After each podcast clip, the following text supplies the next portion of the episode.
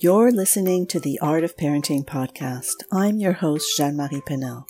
Welcome and thank you for joining me. I created this podcast along with everything I do at your parenting mentor dot com to support and inspire you to be the best parent you can be. I know for a fact and from experience that parenting was never meant to be done alone. From conception to preschool, my mission is to give you the tools, strategies, and knowledge to embrace and elevate your parenting experience. I'm dedicated to supporting, inspiring, and guiding you to nurture your child's immense potential with as much joy and ease as humanly possible. Make sure to take time to check out all of the resources I have gathered for you in the show notes, as well as on my website, your parenting mentor dot com. And be sure to get on my email list so you do not miss a single episode and other products and events I curate specifically for you. And please do not hesitate to reach out if you have any questions, concerns, or feedback. A warm welcome to you and thanks for tuning in. Hello and welcome back to The Art of Parenting. This is your host, Jeanne-Marie Penel. And today I have Anne McKittrick, who will be speaking to us about what it takes to be parenting in the first three years of life. And I'm very excited about this conversation because, as we have been saying offline, we're both passionate about this stage of development.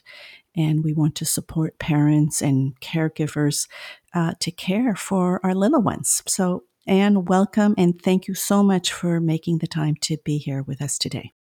You're so welcome. Thank you so much for having me.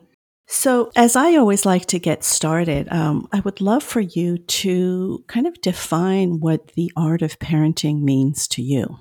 I think that's a really beautiful question because it, it kind of looks at parenting as a multifaceted thing. It is an art and it is something that we all do if we are parents, but we all go, come about it in a very individual way.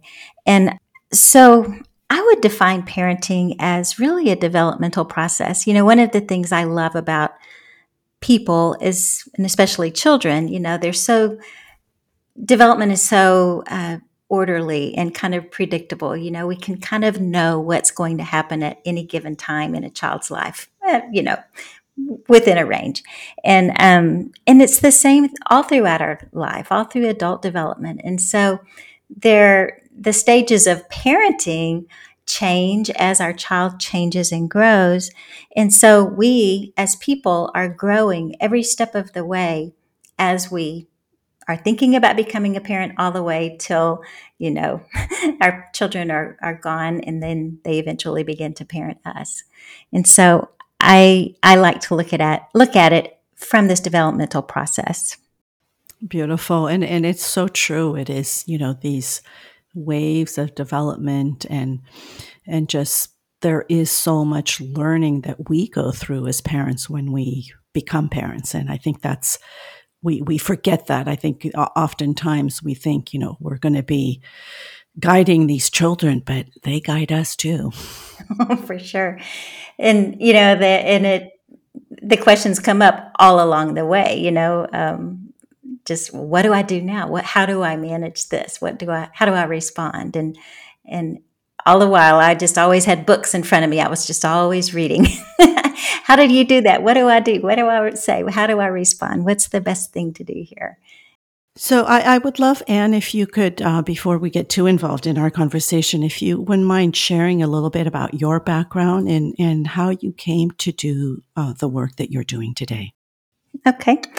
Yeah, you know, I have always been an early childhood educator. I am um, I have degrees in education and human development family studies. My My uh, working career was always working with young children, with their parents, and with the students in colleges and universities who were learning to be early childhood teachers. And so I, I have always been a teacher, trainer, and mentor, college instructor. I always worked in lab schools and university settings. So I was actually working with children and parents, but I was also had college students in the classroom where we were defining and modeling and showing them how children were learning and how was the best way to respond to them through our efforts as teachers. And then, you know, went on to do lots of different things in that that particular career. And then about, oh gosh, from almost ten years ago, I um I was able to just kind of go off on my own. And so I now, um, I train early childhood teachers through online courses. And then I also work with parents one-to-one, and I also work with groups of parents. I have a parenting podcast, uh, Parenting from Birth to Three. And so I really have kind of pivoted my attention over towards working with parents, still working with teachers, but more with parents now. Beautiful. And I, it sounds like a fascinating career to be in a lab school. I love that, that term where we really are observing and kind of analyzing and, and understanding children. That's beautiful. Right. Yeah. It was a great opportunity for me to learn. I bet. I bet. No, I can, I can imagine. I worked actually in, uh, a lab school, I guess it was the the model classroom in a in a training institute, and I remember it was, you know, I was a teacher, so I was being watched all the time, which was a little uh, nerve wracking at the beginning, but then you get used to it, and and and you know, people are watching the children anyway, observing the children. They're not watching you, but um, it it was fascinating. I loved it. So, and and where you, I loved how you were. You know, when you were describing the art of parenting, you were saying that there's different developmental stages of parenting. What what stage are you in? I am in the departure stage.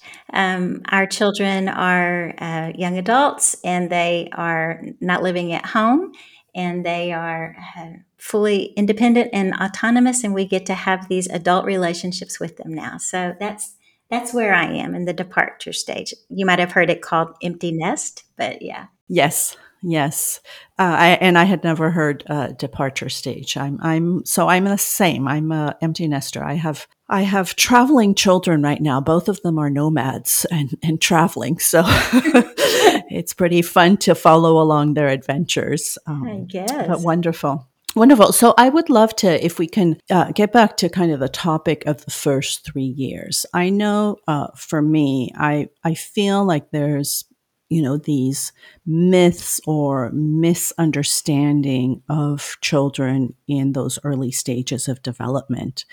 And I would love if you maybe have two or three myths that we could bust today for whether, you know, parents, uh, expecting parents are listening, or parents of young children or grandparents, to better understand what our little ones are going through. You know, I think that one thing that it's really important for us to understand is that, you know, it feels as if the world is really changing and that things are so different now. And and and I spend a lot of time talking with, with new parents, and also reading what new parents are saying in social media around parenting. And um and things are different, but But children are the same. You know, they haven't changed. The way they grow and develop has not changed. The environment in which they are living, in some cases, has changed, in that, you know, I just, I observe kind of interesting things about children. And one is that uh, I feel like sometimes they are, so much of their interaction with one another is in a more formalized setting rather than an at-home setting. And I, I say this like when I when I think of children getting together or moms getting together, oftentimes it's at a program or a class or a situation where there's another person leading the children and watching and supervising the children, and they are watching or participating themselves. Um, and... I feel like there's not quite as much opportunity for one-on-one play inside other people's homes as there used to be. Um, and I think that COVID kind of did that to us partly, in that we stopped going to each other's homes. And um, and it's, I think that's one little very interesting nuance of change that I observe um, with young children is, is just It's just that one thing, you know. What do you think about that? But at the same time, you're saying that you are back in person groups now, correct? Because that had all stopped during the pandemic as well. Yes, yes, yes. And, and it's interesting because you you kind of mentioned, you know, the environment changing. What are, you know, besides this this notion of, uh, you know, being in other people's homes and so forth, are there, um, and I guess I'm, I'm sort of leading my my question because it's something that I have noticed, and it is this aspect of the digital era that we are in, how that is affecting our relationship with our children, I think, and, and the relationship children have of themselves. And do you, have you have you seen that? Um, because I know you have, you know, uh, many, many years of experience. So you have seen that evolution. You have observed that evolution. Do you see that affecting the way we are parenting and that we are caring for our children? Yeah, I think so. I think that um, it's, uh, you know, it's like, as if the phone has become a toy. Yes, that's where I was getting at. Yes, we, yes. We used to give our children toys, like to play with in the grocery cart as you are going through the grocery store. Now you see children with a phone watching a program as they're walking through the grocery store. And I think about what's going on in the brain of that child, and I think they're getting um, a totally different experience, because when you focus on a screen or a video or whatever, and I, you know, I certainly can uh, attest to this because it's my own experience. When you're when you're doing that, it's really easy to to block out all of the other sound and even what you're seeing, and um, and just focus on that one thing. And and so I feel like because this toy is kind of stealing children's attention away from the world around them, and and there's so many things to see and experience at the grocery store, right? There's just all kinds of things. And that's just one example. But I do think that that toy is a very um, non-responsive toy. And we want to give our children good responsive toys, you know, that. Yeah. And, and I would, I would say, like, it is not a toy. Do not give oh, no. the phone. Like, it is not a toy. It is your phone. A little bit of a babysitter sometimes, but that seems to be what people are using it as, I think, you know. No, I, I and I was asking this because it, it's fresh on my mind. I was just um, writing a paper on this yesterday, and just how, you know, for me, we're we're robbing our children from all of the developmental stages that they're going through, all of the, you know, refinement of their senses and all of that by by, you know, giving them this this. device that just keeps them glued. And yes, it keeps them quiet and entertained, but what is it doing to their brain long term is what worries me today. Right. I agree. And, you know, I I haven't read the research real recently, but the, you know, the movement on a screen is so quick. And so it's training those little brains to to expect these really quick synapses, you know, this, all of this quick movement in their brain. And then you go outside and it's just like the antithesis of that. Everything is just kind of slowed down, and you watch the, the wind in the trees and it's just so slow as compared to what you might see on a screen. And, and I, I feel like, you know, that little brain is a little impatient with the slow stuff if it's only used to fast stuff. You know, there's a lot of things that, that I, that I think about with it. You know, one is just the development of language. You know, there's not opportunity to, to hear people talking because we're texting with each other instead of talking on the phone. And there, there's not as much opportunity to have conversation with a child if, if you are engaged with a device. And, and, and so I wonder about language development, how that's being affected. I wonder about attention and how that's being affected. I wonder about a lot of things with it. Yeah. Sure, sure. And and and just the example of the grocery store. I mean, oh my gosh, there's a, such a wide opportunity to give language to a child when we are shopping, like the colors, the smells, the the what is this, what is that, all all of it. So yeah. Um So one thing that we we we kind of talked a little bit offline is this notion that, you know, we're very I think, I feel that, that our parenting information and so forth, I mean, there, there's just so much, you know, new parenting information. We know so much more about the brain than we did, you know, many years ago, or maybe that our parents knew and such. But one is this, the importance of connection, of being, having a relationship of connection. And I know that that can be a little bit harder, or maybe uh, parents worry when they are maybe working full time and, you know, having their children in daycare settings or in, in preschools and such, and they only have a few hours a day to be with them.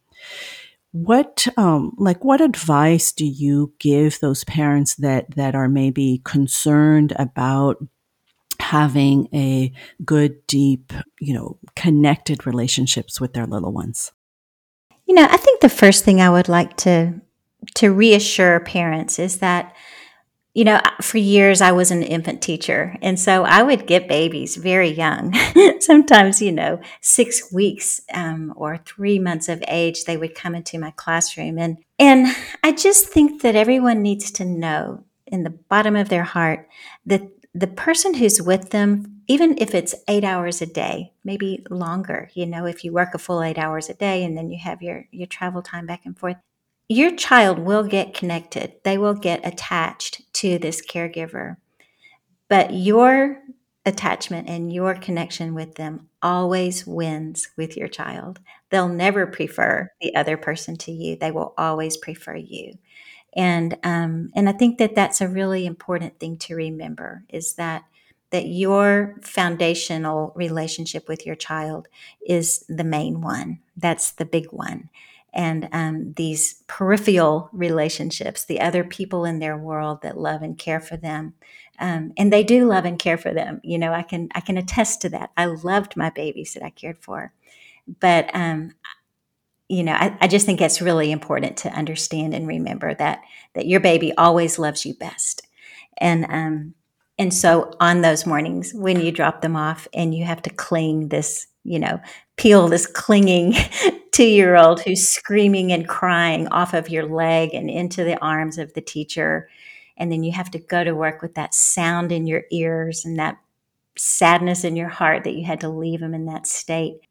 Just know also that it's very short-lived, and that you can trust that your child is okay in those in that setting. And call and find out. You know, you know, ask them to send a video of your kid. Probably about a minute and a half after you walk down the hall, they've stopped the crying.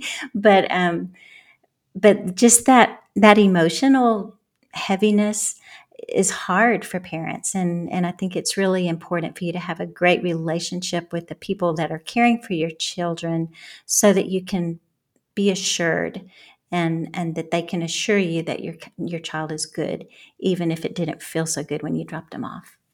But I, I do think that makes it really hard to get to work, you know, to get to work and engage with your meetings and your, your job when you have that, that laying on you.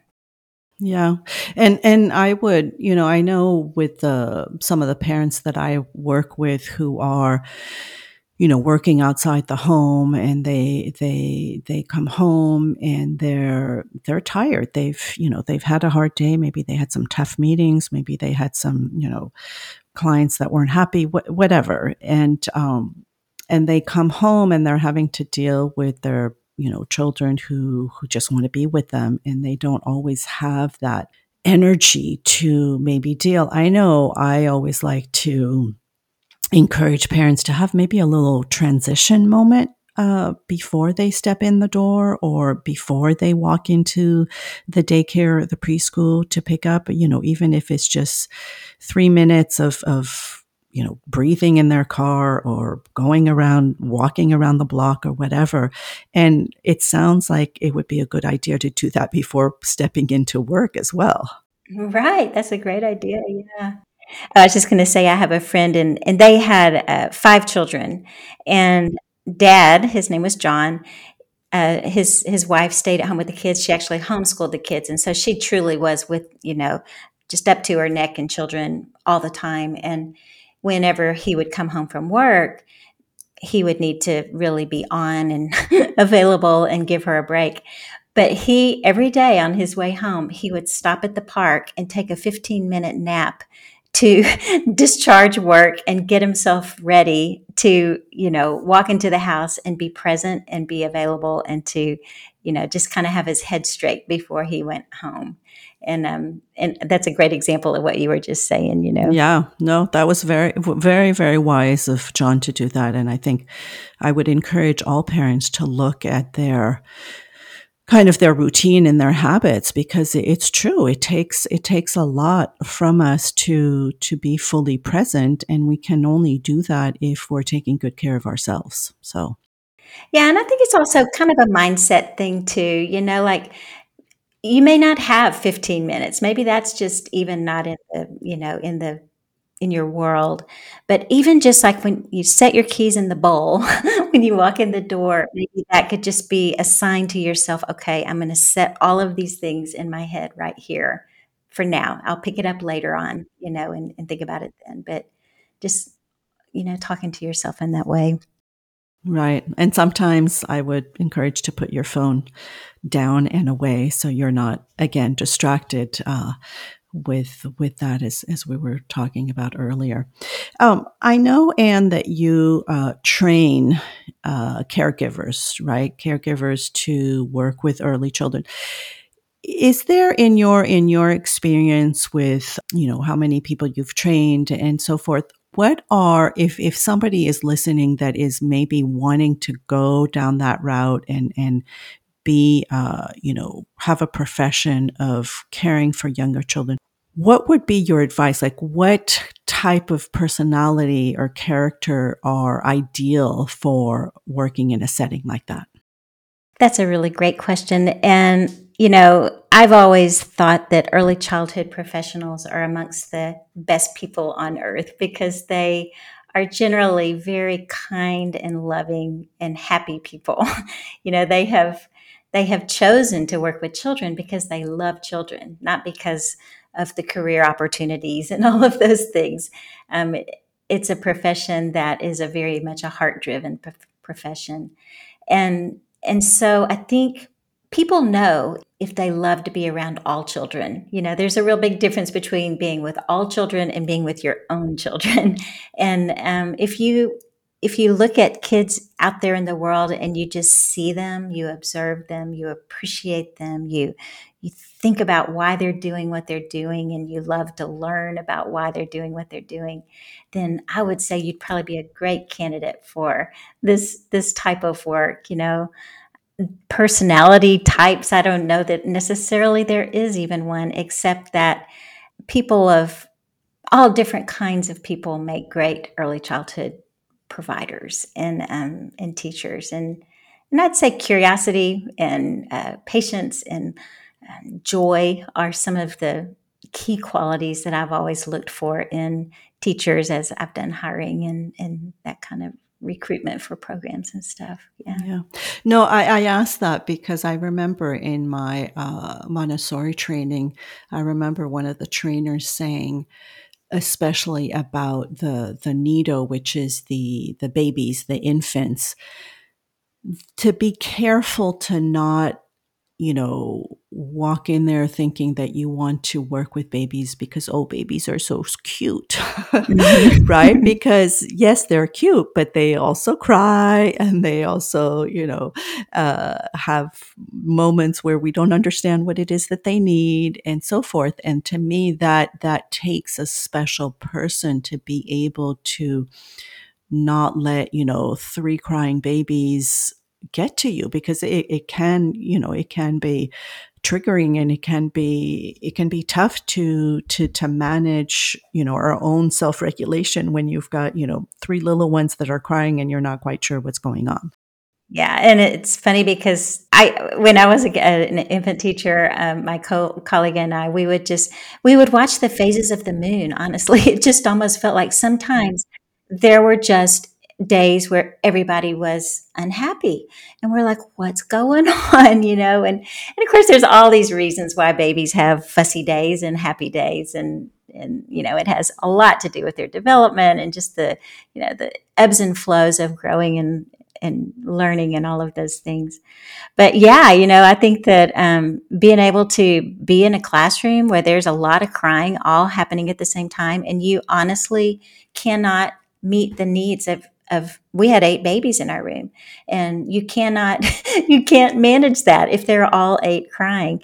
You have to just, you know, take it one at a time. You know, maybe you can hold two in your lap and hold a bottle in one of them's mouth, but sometimes you just have to say across the room, I see you, um, I see you, and I'm going to be there as soon as, you know, as Joshua finishes this bottle, I'll be able to come over there and pick you up and hold you. I know that's what you want. I see you. But in the meantime, they uh, just, they can't be picked up quite yet because you've got your arms full of another child. Right.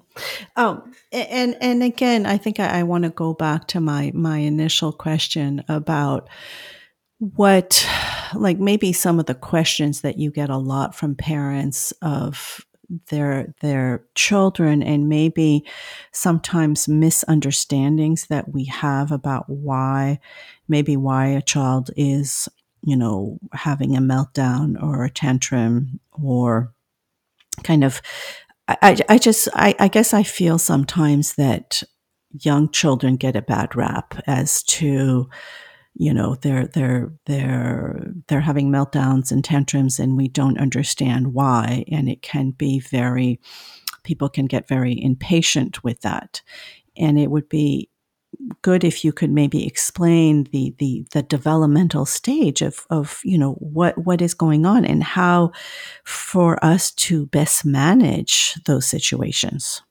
Yeah, I, I think that the key word there is developmental stage. You know, we really do need to understand where our children are developmentally, and, um, you know, um, understanding their, even their ability to, to have, uh, tolerance if things are not going their way. And, you know, you think of this year between f- year one and year two, you know, like twelve months to twenty-four months. That's a, that's kind of a, it can be a volatile time for children because they, they're learning that they do have a little bit of power in this world, but they really don't know what to do with all of this power. But this power comes out in, in the tantrums and yelling and, and getting people to respond. They're learning about your response. And so I think one of the myths is, is that kids are doing this on purpose to get on your nerves, that they are intentional about what they're doing because they know it's going to bother you so much. And and that's really, I think, uh, giving them a little bit more credit than it's due. I don't know that necessarily they have that ability to think about your perspective in that way, because they don't even understand that you have a brain of your own and that you have your own thoughts. They just want your attention. They want you to look at them. And, um, and so, you know, I, I think that's really an important thing, is to understand where your child is developmentally and what they might be going through and what those ebbs and flows are in their development. Um, but, you know, like a, with, with a tantrum, I think it's really important to, to respect the emotion of it and, um, and sit with them. And, you know, it's, it's very frightening to feel that kind of emotion.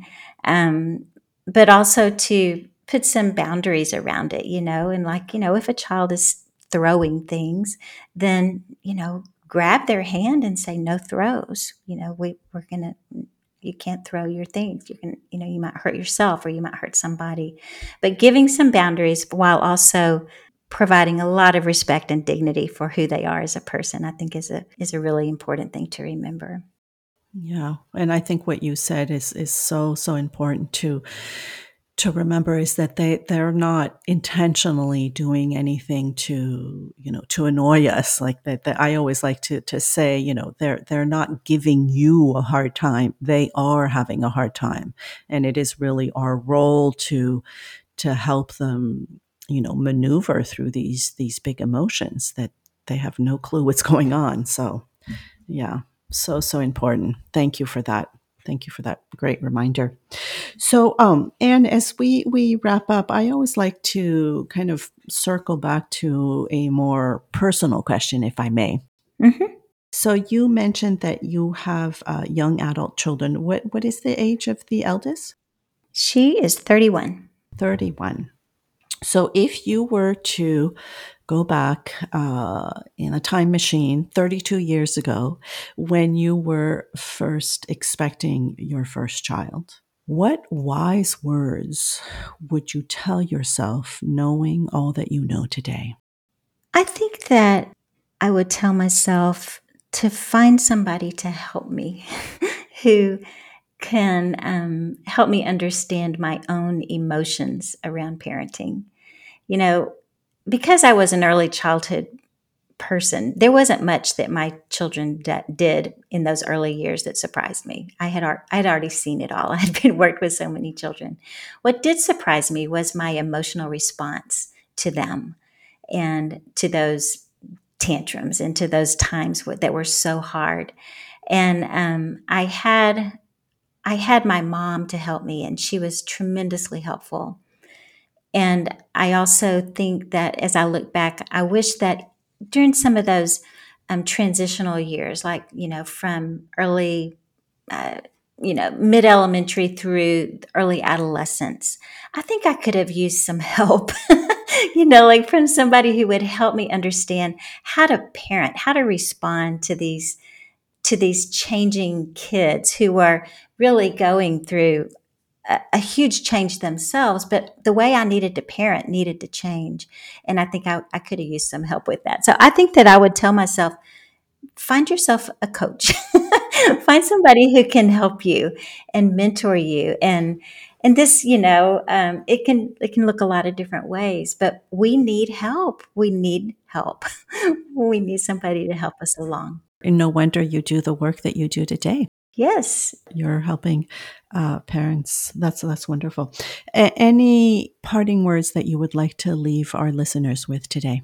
Um, I would just like to say um, to have grace for yourself and to understand where you are in your life and and where your child is and how those things, how those two things mesh. You know, I would just really encourage you to to um, consider your own development alongside your child and, and how you can best understand yourself, reflect on on that, and um, and let that inform how you respond to your child.